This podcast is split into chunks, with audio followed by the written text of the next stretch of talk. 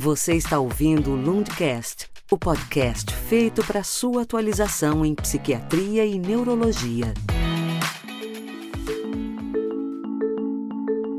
Olá, ouvintes do LundCast, sejam muito bem-vindos a mais um episódio. Meu nome é Nicolas Ferreira e no episódio de hoje nós iremos conversar sobre transtornos psiquiátricos em mulheres. Nós vamos abordar aqui as particularidades da população feminina em termos de saúde mental, e esse episódio completa a nossa sequência de conteúdos com foco em conscientização em função aí da campanha Outubro pela Saúde Mental. E, para nos ajudar a trazer luz sobre esse tema, temos presente aqui hoje a doutora Cristiane Ribeiro, que é médica psiquiatra e mestre pelo U F M G e que agora está fazendo doutorado com foco em mulheres que tiveram alterações cognitivas e estruturais do cérebro após uma depressão pós-parto. A doutora Cristiane também é membro da Comissão de Estudos e Pesquisa da Saúde Mental da Mulher da Associação Brasileira de Psiquiatria, e que, junto a outros colegas, participou recentemente da construção do livro Transtornos Psiquiátricos na Mulher, Diagnóstico e Manejo. Doutora Cristiane, seja muito bem-vinda. Eu acho que com essa sua bagagem a gente vai conseguir trazer muita informação aqui valiosa para os nossos ouvintes sobre o tema proposto de hoje. Olá, Nicolas. Olá a todos. Agradeço muito pela apresentação e pelo convite para poder falar de um tema tão presente na minha prática clínica, que é a saúde mental da mulher, que é o tema que eu já trabalho há alguns anos. Perfeito, acho que você foi a convidada certa aqui para a gente abordar essa, essa temática tão importante. E antes da gente seguir para a nossa pauta, é, eu queria aproveitar para lembrar nossos ouvintes que, caso vocês achem relevante o conteúdo que a gente vai discutir aqui hoje, é, convido a compartilhar esse episódio com familiares, colegas ou, ou qualquer pessoa que você acha que possa se beneficiar com essas informações, né?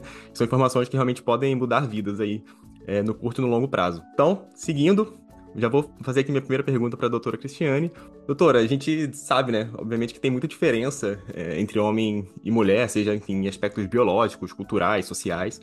É, eu queria saber o quanto que essas diferenças também se aplicam no âmbito da saúde mental, né? Se isso é perceptível na sua prática clínica, se a gente tem alguma evidência que corrobora é, algum tipo de diferença, como é que funciona essa dinâmica no dia a dia? A gente tem muitas diferenças entre os homens e as mulheres, e na parte da saúde mental, a gente também vai ter diferenças muito importantes, até mesmo na condução do nosso acompanhamento, do nosso tratamento. Então, a saúde mental da mulher, ela vem ganhando espaço nos últimos anos, é, mais precisamente nas últimas três décadas, e tem ganhado essa importância, porque a gente tem essas peculiaridades, essas diferenças. Então, é muito importante é, para nós médicos, nós profissionais de saúde, é, não somente da área da saúde mental, mas de outras especialidades, ginecologistas, médicos de outras especialidades, que eles se atualizem em relação a essas diferenças também. Então, a gente sabe que os hormônios, a parte hormonal, ela impacta muito sobre o nosso funcionamento psíquico, sobre o nosso humor, o nosso ânimo para poder fazer as coisas, o comportamento da mulher. Então, dessa forma, as mulheres elas vão ter essas alterações hormonais que muitas vezes em mulheres que já são mais susceptíveis do ponto de vista genético, do ponto de vista da resiliência, elas podem é, ter um sofrimento psíquico nessa fase em que a gente vai ter essas alterações hormonais. Então, por exemplo, antes da primeira menstruação, é, no momento da gestação, é, no momento em que ela vai menstruar, antes da menstruação, período da T P M, antes da menopausa, tudo isso pode levar algumas mulheres a terem um sofrimento psíquico nesses períodos. Então, é muito importante que a gente saiba avaliar também as peculiaridades quando a gente vai acompanhar uma mulher na nossa prática clínica. Doutora Cristiane, você falou agora rapidinho então do, da, da questão hormonal, que é muito importante. A mulher tem diferentes variações de fluxos hormonais, em diferentes fases da vida, né? Acho que é muito mais que o, que o homem de maneira geral. Como é que funciona assim, essa, esse equilíbrio dos hormônios, esse reflexo é, nessa, na, em transtornos psiquiátricos? Como, existe alguma maneira da gente mensurar isso? Como é que funciona? Alguma maneira que a mulher consiga se beneficiar de, de algum tipo de exame específico? Existe isso? Nicolas, na verdade, a gente tem esse risco de transtornos psiquiátricos é, nesses períodos de oscilação hormonal, mas isso não vai atingir todas as mulheres necessariamente. Então, não são todas as mulheres, por exemplo, que vão adoecer no momento da gestação, do ponto de vista psíquico ou do pós-parto. É, isso tudo vai incluir fatores ambientais, fatores genéticos, é, estressores, que aí, de certa forma, poderiam elevar o, os índices nessas mulheres mais vulneráveis. E, e um ponto que é muito importante e que eu chamo muita atenção é que a influência hormonal no humor e no comportamento é, no sexo feminino, ele não é pela dosagem hormonal em si. Então, muitas vezes a gente vê várias mulheres no nosso consultório com essa demanda de um teste, de um exame, é, de um hormônio que, a, que as faça sentir melhor. E a gente sabe que o tratamento ele é multifatorial. Ele vai envolver um acompanhamento psicológico, um acompanhamento psiquiátrico, muitas vezes a gente vai precisar de medicações, é, mudanças de hábito, atividades físicas e, e muito menos essa parte hormonal. Claro que algumas mulheres elas podem ter de fato alterações hormonais, né? Isso deve ser investigado também, mas a grande maioria é justamente nesse período de oscilação, sem a gente necessitar exatamente É, dosar a parte hormonal em si. Não, super esclarecedor, e a sua resposta é bem alinhada com, com a temática da nossa campanha do Outubro pela Saúde Mental desse ano, que é justamente o que você faz pela sua saúde mental e bem-estar, né? E essas mudanças de hábitos são super importantes e, inclusive, também saber quando buscar por ajuda profissional é, é super importante, né? E aí, fiquei curioso, assim, quais, quais transtornos as mulheres estão mais propensas a desenvolver, assim? Transtorno depressivo, transtorno ansioso, É, eles são mais prevalentes nas mulheres, então é cerca de o dobro da prevalência dos homens. Às vezes tem estudos que podem demonstrar até três vezes mais incidência de depressão e ansiedade em mulheres do que em homens, principalmente nesse período reprodutivo. Além disso, alguns outros quadros, por exemplo, transtornos alimentares, os transtornos somáticos, alguns tipos de transtorno de personalidade, eles vão ser mais prevalentes nas mulheres também. Então, é muito importante é, a gente investigar também, nós profissionais de saúde, a questão do comportamento suicida, ou seja, também pensamentos de morte, porque as mulheres, elas tentam mais é, o autoextermínio do que os homens, embora os homens se suicidem mais, porque eles usam métodos mais letais do que as mulheres. É muito importante que a gente investigue também esses pensamentos de morte, é, esses pensamentos de autolesão que algumas mulheres podem ter. Não, bacana você trazer essa, essa, essa, essa fala, porque a gente gravou um, um podcast, acho que o episódio quinze, se eu não me engano, que foi depressão em homens, se é menos frequente ou menos identificado. E a gente realmente trabalhou muito bem essa... essa questão, assim, né, do homem apresentar menor prevalência, mas ao mesmo tempo as taxas de suicídio masculino são maiores, a gente faz essa, essa comparação mesmo, é bem bacana esse episódio, fica aqui o jabá para os nossos ouvintes ouvirem também, ficou, ficou bem legal. E, doutora, a gente teve uma, a gente gravou um outro episódio com a doutora Juliane para falar sobre saúde mental também, de uma maneira um pouco mais geral, né, não falando só do... Do, da, do público, da população feminina, e aí eu fiz uma pergunta para ela lá, quais seriam os grandes desafios, né, os maiores desafios é, das pessoas que enfrentam alguma condição de saúde mental. E eu queria saber, na sua prática clínica, o que você acha que são os maiores desafios de uma mulher ao enfrentar uma, uma condição de saúde mental de maneira geral, assim, quais são as principais queixas, é, e se você tem alguma recomendação para essas mulheres que podem estar se sentindo dessa maneira. Um ponto muito importante que a gente não pode deixar de abordar, Nicolas, é a questão da exposição à violência doméstica, que infelizmente ela aumentou durante esse período de pandemia, uma vez que as mulheres muitas vezes ficaram isoladas com os próprios agressores. A gente sabe que a violência de gênero é um ponto que é muito presente e ele impacta diretamente na saúde mental das mulheres. Além disso, as mulheres elas também têm maiores índices de abuso sexual, elas são as, as pessoas mais responsáveis por cuidar das atividades de casa, dos filhos. Infelizmente, a nossa sociedade ela ainda é muito sexista nesse sentido, e é quase uma obrigação da mulher é, ter esse papel de cuidar da casa, e muitas vezes é difícil para que ela delegar, por exemplo, para outras pessoas, e isso tudo sobrecarrega, isso tudo aumenta os índices de transtornos mentais também. E, além disso, outro desafio muito importante é porque, embora a gente hoje em dia tenha muito mais espaço para poder abordar essas questões de saúde mental, infelizmente a gente ainda tem muito preconceito. Então, muita psicofobia. O que, que seria a psicofobia? Esse preconceito que as pessoas que tratam os transtornos mentais sofrem, né? Então, muitas vezes uma mulher ela começa um tratamento e ela tem informações tão negativas de familiares, de vizinhos, de amigos, que ela abandona aquele tratamento. Quando a gente pega as mulheres, por exemplo, no período da gestação, é, diversas dúvidas vêm em relação a esse tratamento. Então, se a mulher ela já recebe comentários negativos, muitas vezes ela vai abandonar mesmo. E fica aquela impressão que o transtorno mental é algo que a mulher poderia resolver sem ajuda. Então, ela poderia resolver de outra forma. É, ela se sente muitas vezes vulnerável, muitas vezes fraca de estar procurando um psiquiatra, né? Então, às vezes eu recebo pacientes mulheres que elas estão, às vezes, mais chateadas de terem que procurar um psiquiatra para poder abordar essas questões do que do próprio transtorno em si. Então, já é um peso tão grande procurar, né? E, e essa questão da imagem da, da supermulher.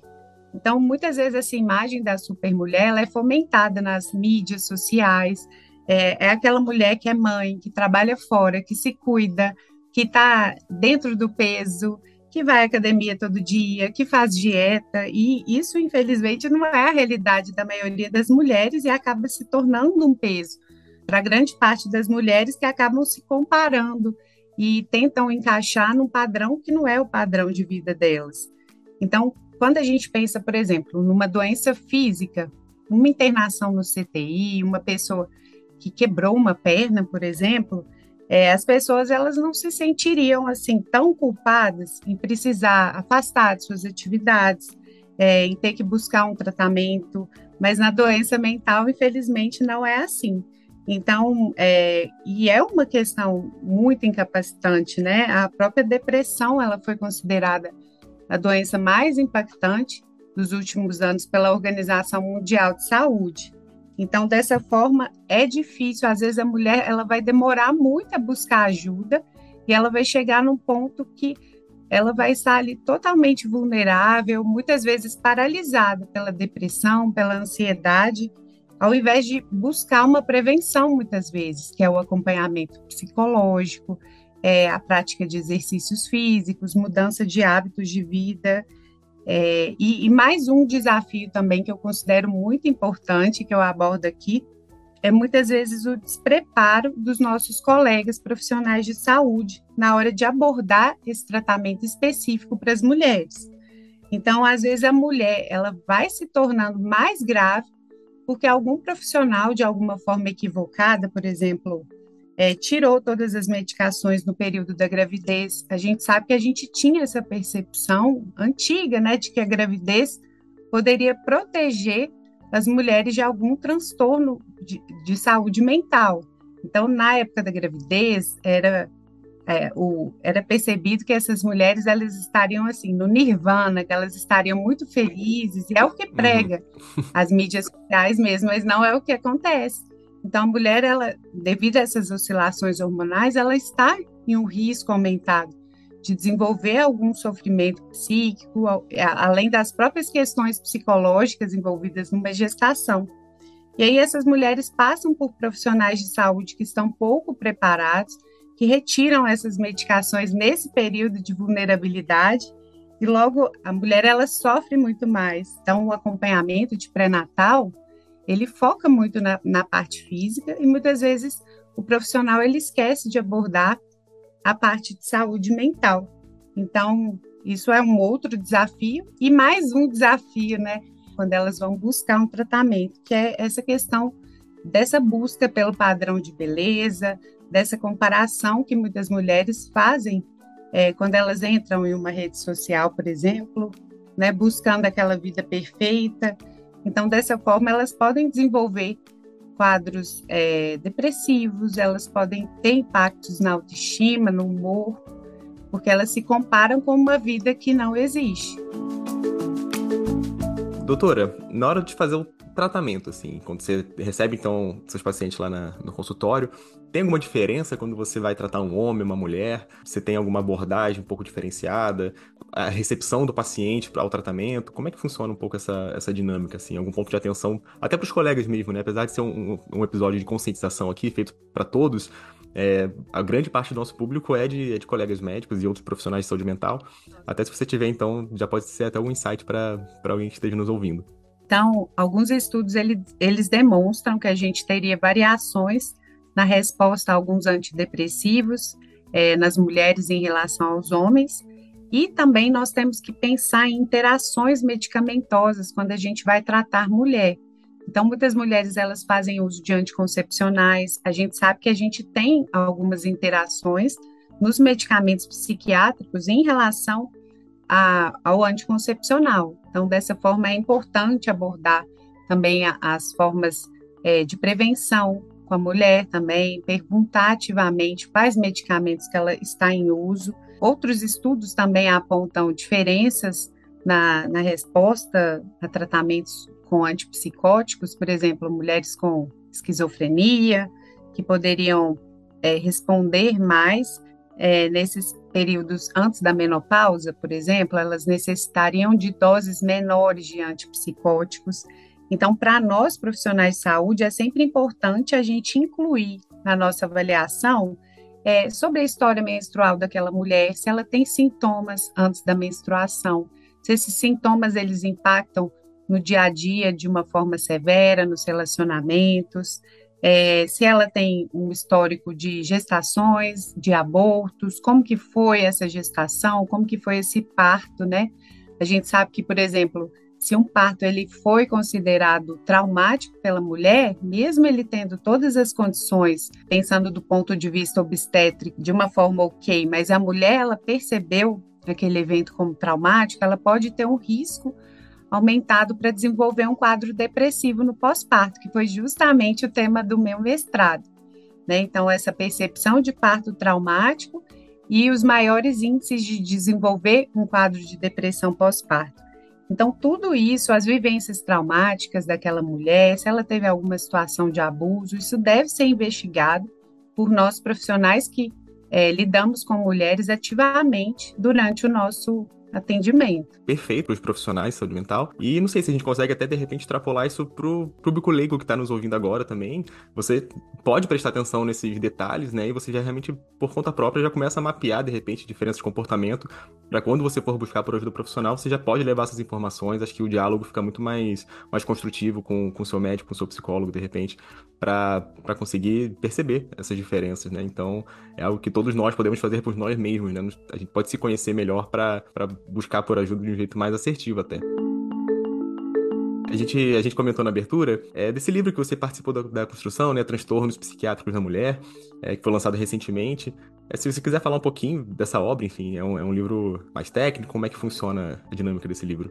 É um livro muito importante, Nicolas, muito fresquinho, foi lançado há alguns dias, na verdade, e ele é uma parceria entre a Associação Brasileira de Psiquiatria e a editora ArteMed, e os editores-chefes dessa obra, eles são meu, meus colegas na nossa Comissão de Estudos e Pesquisa em Saúde Mental da Mulher. Então, Joel Renó, Amaury Cantilino, a Maila Castro, eles já são especialistas na área de saúde mental da mulher, e as pessoas que também elaboraram os capítulos são pessoas que já estudam, que já estão bastante envolvidas nessa área também. E eu participei dessa obra em dois capítulos.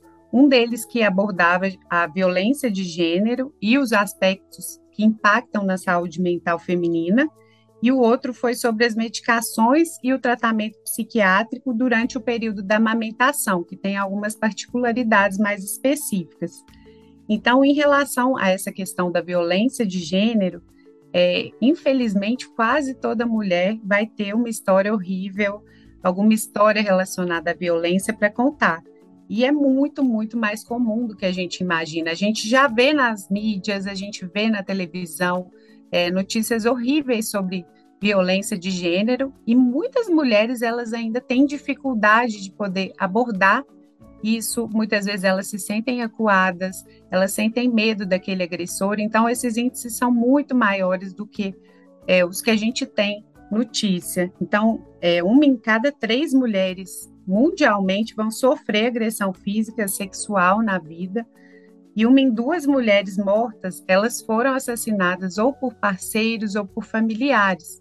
Então, só para a gente entender o tamanho da gravidade disso, né? Então, muitas vezes essas mulheres vão esconder o fato. Então, esse ponto da violência é um ponto de sofrimento psíquico para muitas mulheres, e foi justamente o tema que eu abordei lá no livro. Mas o livro está muito completo, então ele já vai abordar desde a fisiologia feminina e vai passar por todos os transtornos mentais. Então, situações específicas, como, por exemplo, sexualidade, violência, suicídio, psicofarmacologia, é, além de aspectos também forenses relacionados aos transtornos femininos. Muito, muito bacana mesmo, acho que fica uma dica excelente para os nossos ouvintes, a gente coloca aqui também na descrição do episódio o título do livro certinho, os autores, para vocês poderem buscar aí uh, o livro que a doutora Cristiane falou agora. E doutora, a gente já está partindo aqui para o finalzinho, e a gente geralmente aqui no, no final a gente faz um, um quadro que a gente chama de sinapse, é, se você tem alguma indicação de, de algum livro, algum filme, alguma outra fonte, de maneira geral, não precisa nem ser uma fonte científica, é, pode ser uma coisa mais de entretenimento, para os nossos ouvintes se aprofundarem nesse tema que a gente debateu aqui hoje. Ponto que eu gostaria de acrescentar também, Nicolas, então, que não necessariamente a mulher que vai passar por alguma situação de vida difícil, alguma situação traumática, que vai desenvolver um transtorno mental. Então, a gente vai ter esses fatores genéticos, sociais e familiares, além dos fatores de resiliência. Então, muitas vezes, a mulher ela vai ter fatores protetores que a deixam lidar melhor com essas situações traumáticas, com essas vivências, e não necessariamente ela vai ter um adoecimento psíquico ou vai ter a indicação de um tratamento psiquiátrico. Então, entre as formas que a gente tem de contribuir para essa saúde mental, a gente tem uma que é a religiosidade, então, e a espiritualidade. Então, não é uma religião em específico. É, a gente não está falando da religião especificamente, mas sim nessa relação é, do ser humano com o transcendente, as questões da fé, é, desses aspectos que não são materiais e que envolvem essa existência. Então, é, uma meditação, um momento de uma oração, tudo isso pode ser importante, um fator de proteção importante para essas mulheres. E, e essa questão da É, espiritualidade, eu chamo atenção aqui, porque ela pode incluir, por exemplo, as práticas de meditação, além disso, mudança de hábitos, então alimentação saudável, a questão das atividades físicas, né? Nós já temos estudos que comprovam os benefícios da atividade física em relação ao humor, em relação ao controle da ansiedade, então é muito importante que a mulher ela mude também os hábitos de vida, né? Porque senão A, somente a medicação a gente não consegue, muitas vezes, chegar num ponto de estabilidade. Em relação à indicação, eu gosto muito de um livro que eu indico fortemente, eu indico para quase todos os meus pacientes, que é o livro A Coragem de Ser Imperfeito, da Brené Brown, é, e esse livro ele vai abordar é, pontos que muitas vezes eles podem ser vistos pelas pessoas como fraqueza, como, por exemplo, aceitar os defeitos, aceitar as nossas vulnerabilidades, expor as vulnerabilidades, então falar de sentimentos e tentar vencer a vergonha. Então essa vulnerabilidade, como muitas pessoas podem pensar, ela não é uma medida de fraqueza. Então a melhor definição para coragem, na verdade. Então a pessoa que se expõe, que consegue falar dos seus sentimentos, ela é muito mais forte de uma que, né, acaba escondendo aquilo ali. Então, quando a gente foge de emoção, como medo, como a mágoa, a decepção, acaba que a gente se fecha para o amor, para a criatividade, para a nossa autoaceitação. Então, é muito importante a gente lidar com isso, ela coloca pontos importantes para poder lidar também com o excesso de perfeccionismo, que muitas vezes acaba impactando as pessoas e causando sofrimento psíquico. Excelente indicação, e a gente vai colocar também, então, esse livro aqui no, na descrição do episódio, para vocês poderem pegar a referência direitinho e ir atrás dele. doutora Cristiane, foi excelente esse episódio. Se você tiver alguma, alguma frase de fechamento, alguma mensagem final rapidinha para os nossos ouvintes, para as nossas ouvintes, é, só para a gente fechar aqui, foi um episódio riquíssimo, então só para a gente fechar com chave de ouro. É, minha consideração final, para você que é mulher, que está nos ouvindo, é aprender a delegar. Então, hoje em dia, infelizmente, ainda existe essa cultura, essa tradição sexista, que a mulher é a única, que a mulher é a mais responsável pelas atividades domésticas, é, da família. E um problema que é comum em grande parte das mulheres é a sensação de sobrecarga. Então, de ter que ter múltiplos papéis, o papel de mãe, de esposa, é, de mulher que se cuida, de mulher independente, que trabalha fora. E tudo isso vira um gatilho, um fator de estresse, o que contribui para a piora desse sofrimento psíquico. Então, é, a mulher, além de continuar sendo a maior responsável pelas atividades domésticas, ela é, tem que ter uma vida profissional de sucesso, tem que cuidar dos filhos. Então, é importante buscar redes de apoio com parceiro, e caso a mãe seja solo, não tenha um parceiro, buscar essas redes de apoio em amigos, em familiares, é, reformular essa dinâmica do lar, então dividir as tarefas e evitar o perfeccionismo, isso é muito importante, lembrar daquela frase, antes feito que perfeito. Excelentes dicas, é, doutora Cristiane, muitíssimo obrigado pela sua presença, acho que a gente trouxe muita informação legal para os nossos ouvintes, com certeza É, vai agregar bastante. Mais uma vez, agradeço demais a sua presença. A gente vai colocar as redes sociais da doutora Cristiane também aqui, no, aqui na descrição. Ela faz um trabalho incrível. Até mais. Eu que agradeço poder participar desse episódio tão importante. E muito obrigada. Até a próxima.